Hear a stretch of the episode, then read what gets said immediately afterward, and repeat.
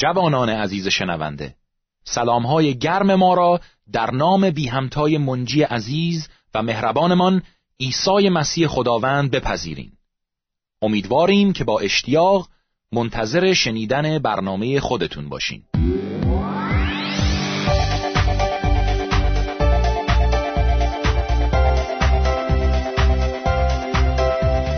میزگرد جوانان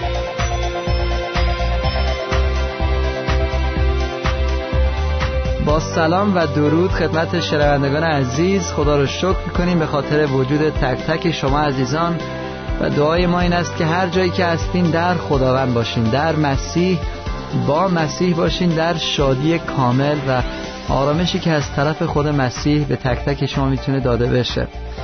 امروز ما میخواییم در مورد زندگی مسیحی صحبت بکنیم. خیلی وقتا ما نمی‌دونیم زندگی مسیحی دقیقا چطور باید باشه. یعنی اگه ما به عیسی مسیح ایمان بیاریم اگه مثلا یک گناهی رو انجام دادیم مرتکب شدیم پس چه اتفاقی میفته آیا ما جهنمی شدیم؟ به هیچ وجه مسلما. ولی تا به چه حد ما می‌تونیم گناه بکنیم؟ خیلی ها این سوال رو می‌پرسن. آیا طرز فکر ما باید اصلا اینطوری باشه که ما چقدر می‌تونیم گناه بکنیم؟ یا خداوند می‌خواد که طرز فکر ما عوض بشه که کاملا مثل مسیح فکر بکنیم و حتی اگه بعضی موقع میفتیم باز توبه بکنیم برگردیم. مسلما اراده او هست که نوع دوم باشه ولی ما بیشتر می‌خوایم در مورد این نوع زندگی زندگی مسیحی با طبیعتی تازه صحبت بکنیم. با دو جوان عزیز که توی استودیو هستن با من. بچه خیلی خوش اومدین. با سلام به دوستان عزیز. امیدوارم که هر جا هستین خوب و خوش باشین. خیلی متشکر خدا رو شکر برای این فرصت. خدا رو شکر. اگه اجازه بدید من افسوسی هم باب پنج رو می‌خونم.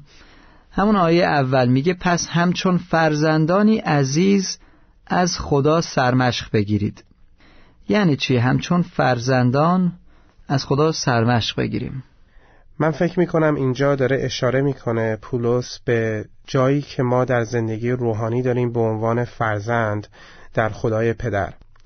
و در یک زندگی روزانه که ما از بچگی بزرگ میشیم همیشه به پدرامون فکر می‌کنیم و از اونها دوست داریم سرمشق بگیریم. من خودم یادم میاد وقتی که بچه بودم دوست داشتم همیشه مثل پدرم بشم. و در زندگی روحانی هم واقعا همینطوره. باید سعی کنیم خدای پدر رو بشناسیم. با خوندن کلام با دعا با کمک روح القدس ما می توانیم رابطه قوی داشته باشیم با خدای پدر و از او سرمشق بگیریم. بله از خداوند سرمشق گرفتن به این معنی هم می‌تونه باشه که ما همونطور که در آیه بعدی هم می‌تونیم بخونیم که با محبت رفتار کنید چنان که مسیح هم ما را محبت کرد و جان خود را همچون قربانی و هدیه اطراگین در راه ما به خدا تقدیم نمود.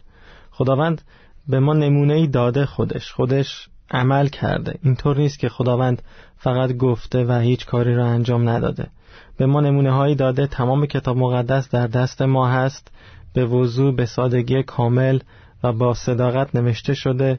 هر گناهی بوده هر نکته مثبت یا منفی در تمام پیامبران انبیا بوده نوشته شده و ما مسیح رو به عنوان سرمشق خودمون قرار میدیم. او رو به عنوان نمونه میپذیریم و می‌خوایم که او را دنبال کنیم. دقیقا چقدر نکته زیبایی گفتین. خدای ما در مسیحیت که خدای واقعی خدای زنده تنها خداوند هست. این خدا ننشسته در آسمان ها و فقط بگه این کار رو بکنید اون کار رو نکنید. به طور کلی شریعت محبت رو به ما داده که همسایه خود رو و خدای خود رو محبت بکن. و حتی قدرت این محبت و نیکویی رو به ما داده. یعنی روح خودش رو در ما گذاشته و این قابلیت رو در عمل به ما میده این قوت رو میده که ما بتونیم اراده خدا رو انجام بدیم اگه بخوایم. پس در واقع این یک همکاری هست که ما داریم با خداوند. و وقتی میگه سرمشق بگیرید نکته زیباتون این بود که خداوند این کار رو کرده خودش. یعنی خداوند عیسی مسیح اومد روی زمین زندگی کرد به مدت سی و دو سه سال زندگی کرد. بعدا روی صلیب رفت به خاطر گناهان من و همه مردمان. و خون خودش رو ریخت به خاطر ما زخمی شد به خاطر ما درد کشید به خاطر ما ناله کرد به خاطر ما اشک ریخت. بعد از روز سوم قیام کرد. پس میگه مثل من باشید. من انقدر شما رو دوست داشتم که آسمان رو ترک کردم اومدم روی زمین و گناه شما رو روی دوش خودم گرفتم و جریمش هم پرداخت کردم. شما هم همین کار رو بکنید. پس این در واقع یک زندگی مسیحی در عمل هست مثل زندگی خدای پدر عیسی مسیح ما روح القدس که در عمل ما هر روزه می‌بینیم که فیضش به ما عطا میشه. آیه سه مبادا که در میان شما از بیفتی یا هر گونه ناپاکی یا شهوت پرستی که شهوت پرستی می‌تونه به معنی طمع یا تمهکار هم باشه حتی سخن به میان آید. زیرا اینها شایسته مقدسان نیست. گفتار زشت و بیهودگویی و سخنان مبتذل نیز به هیچ روی زیبنده نیست. به جای آن باید شکرگزاری کرد. زیرا یقین بدانید که هیچ بیعفت یا ناپاک یا شهوت پرست و یا همان تمکار که همان بود پرست باشد در پادشاهی مسیح و خدا نصیبی ندارد. مگذارید کسی شما را با سخنان پوچ بفریبد زیرا به خاطر همین چیزهاست که غضب خدا بر سرکشان نازل می شود. پس با آنها شریک مشوید. آمین. من فکر می کنم اینجا پولس داره اشاره می‌کنه به طبیعت کهنه ما قبل از اینکه ما ایمان بیاریم. در همین نامه باب چهار بیشتر توضیح دادن در مورد طبیعت کهنمون قبل از اینکه ما ایمان بیاریم به مسیح و واقعا مسیحی بشیم چه جور خصوصیت هایی در ما بوده و دیده میشه در هر کسی. یه مقدارش هم اینجا نوشته شده. و بعد از اینکه ما ایمان میاریم به مسیح و یک زندگی مسیحی رو در پی می‌گیریم در مدت زمان با کمک روح القدس با انضباط روحانی ما می‌تونیم اینا رو پشت پا بذاریم. چیزی که برای من خیلی هر روز عملی بوده در زندگی روحانیم که این زمان لازم داشته. من یادم میاد اوایل ایمانم تشنه و گرسنه کلام بودم خیلی بیشتر مطالعه می کردم و این نبود که یه دفعه از خواب بیدار شدم صبح و تمام طبیعت کهنم ناپدید شد. ولی در مرور زمان روزها، هفته ها، ماه احساس کردم که طرز فکرم دیدم از تو داره عوض میشه و هرچه من بیشتر به کلام و به یک زندگی روحانی دل بستم طبیعت جدیدم بیشتر در من دیده می‌شد و طبیعت کهنم در مرور زمان کمتر می‌شد. این واقعا یک چیزیه که به عنوان یک ایماندار ما باید در زندگیمون اینو ببینیم. یه تغییریه که دیده میشه.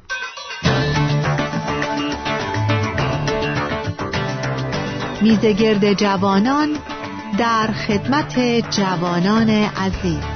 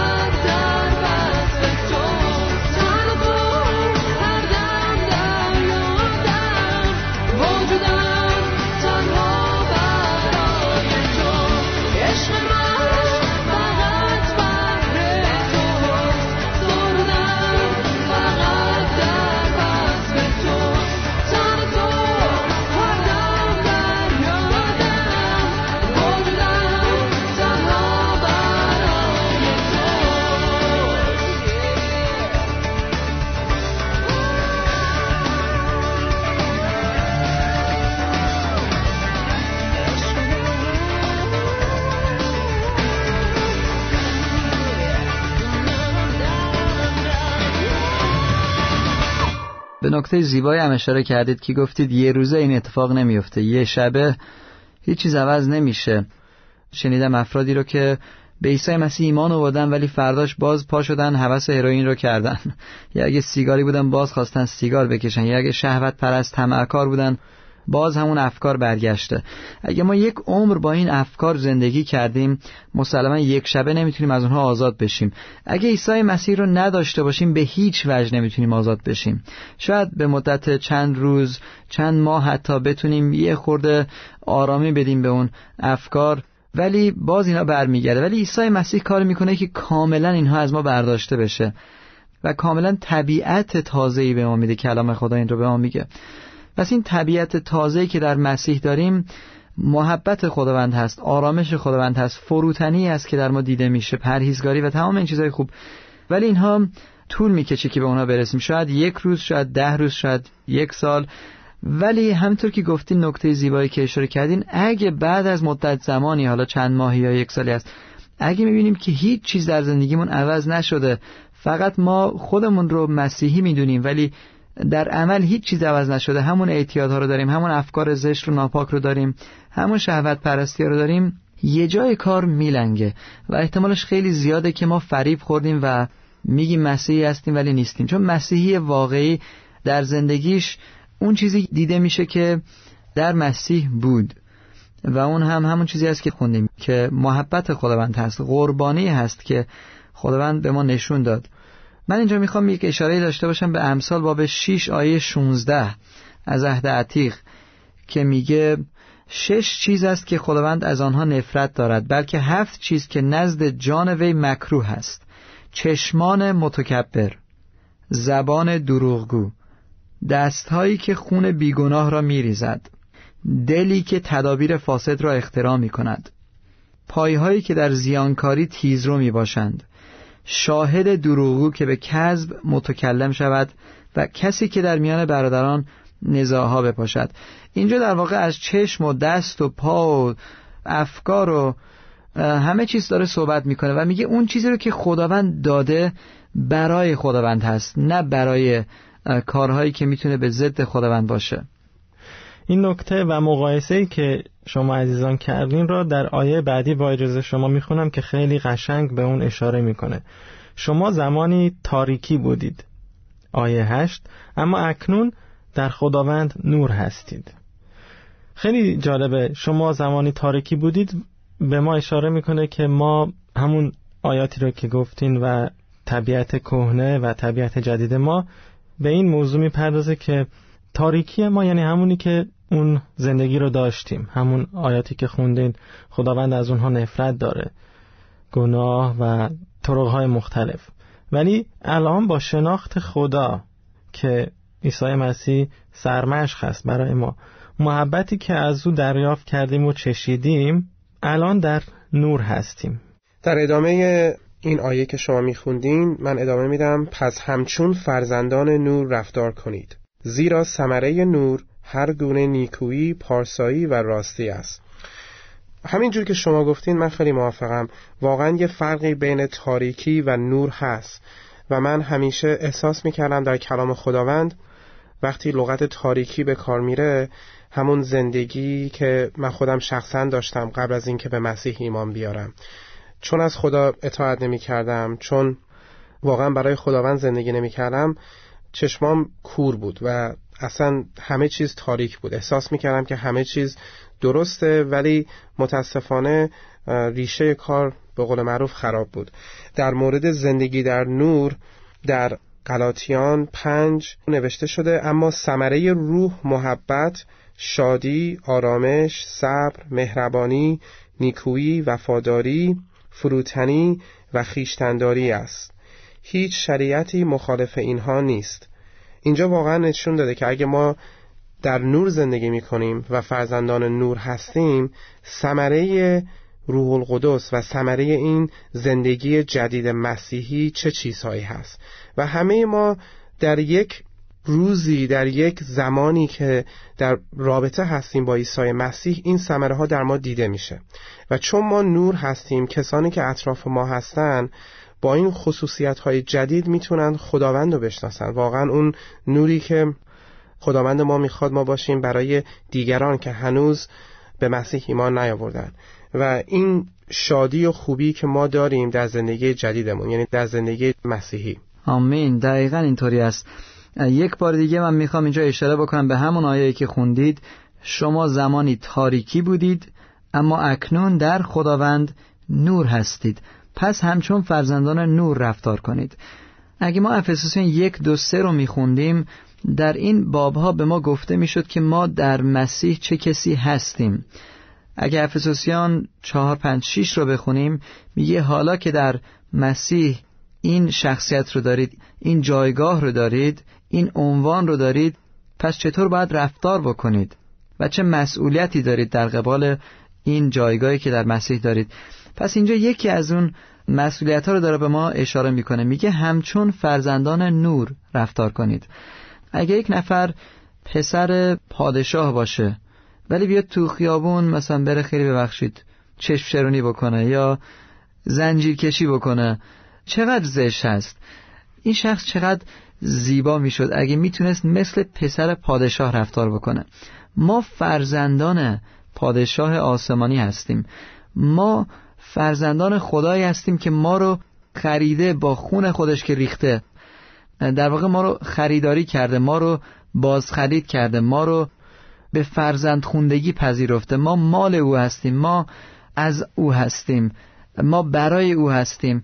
پس چقدر زیباست که ما به عنوان فرزندان بتونیم مثل فرزند شاه شاهان رب الارباب عیسی مسیح رفتار بکنیم.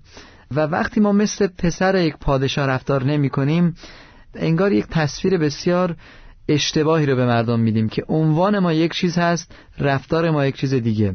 و این رفتار مسلما ما نمی‌خوایم فیلم بازی بکنیم. این باید اتوماتیکوار در ما انجام بشه. وقتی به عیسی مسیح ایمان میاریم و وقتی ما کلام رو می‌خونیم وقتی دعا می‌کنیم وقتی مشارکت های روحانی خودمون رو داریم و اینها خود به خود بعد از اون اتفاق میفته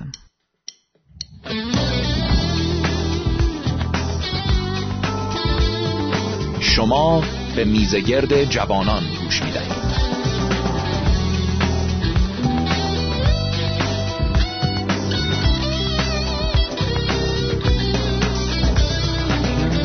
سال کم پر از جلال حیاتم. مسیح خداوندم با من است. سفر زندگی را طی می‌کنم با عیسی. هللویا تسبیحش می‌خوانم منجیم حفظم کند دیروز من می‌کند. وعده آسمانی داده است. از این دو بسی شدم از هر گناه می‌ذارم.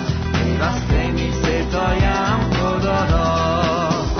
چون با ایسا مرده زیبا شده باطنم.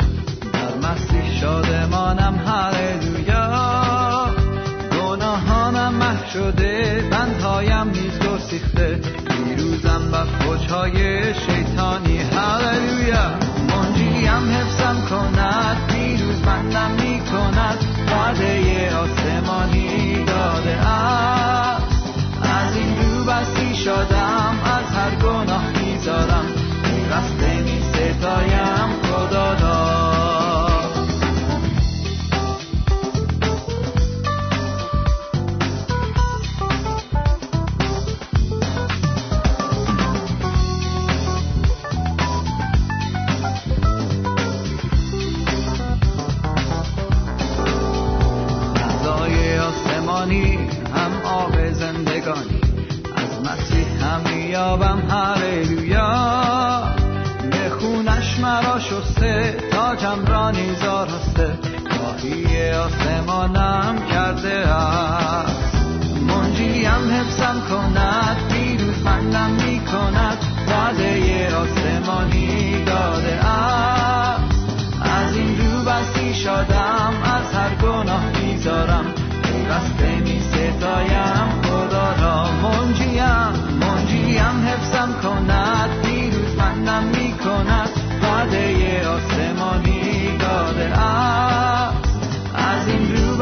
بستی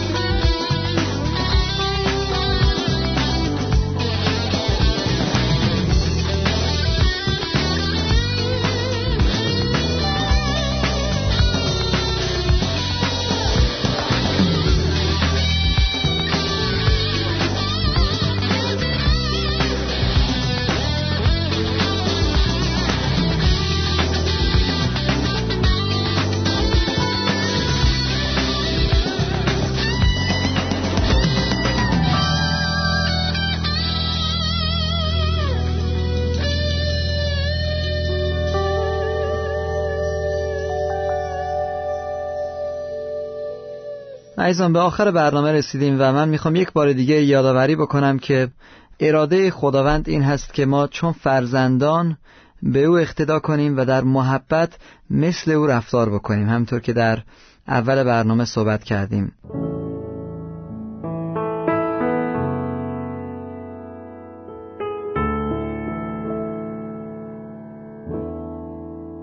ای خداوند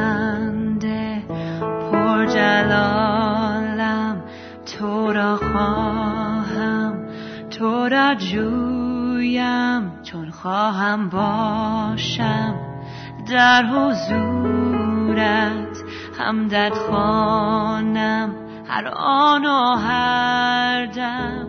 گویم زن جات عظیمت ز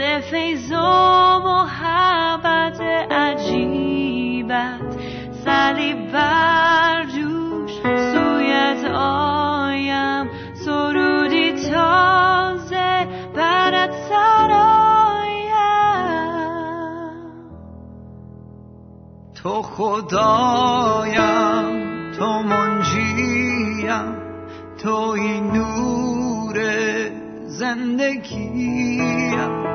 توی شاهم راه نجات تو شبانم به تو محتاجم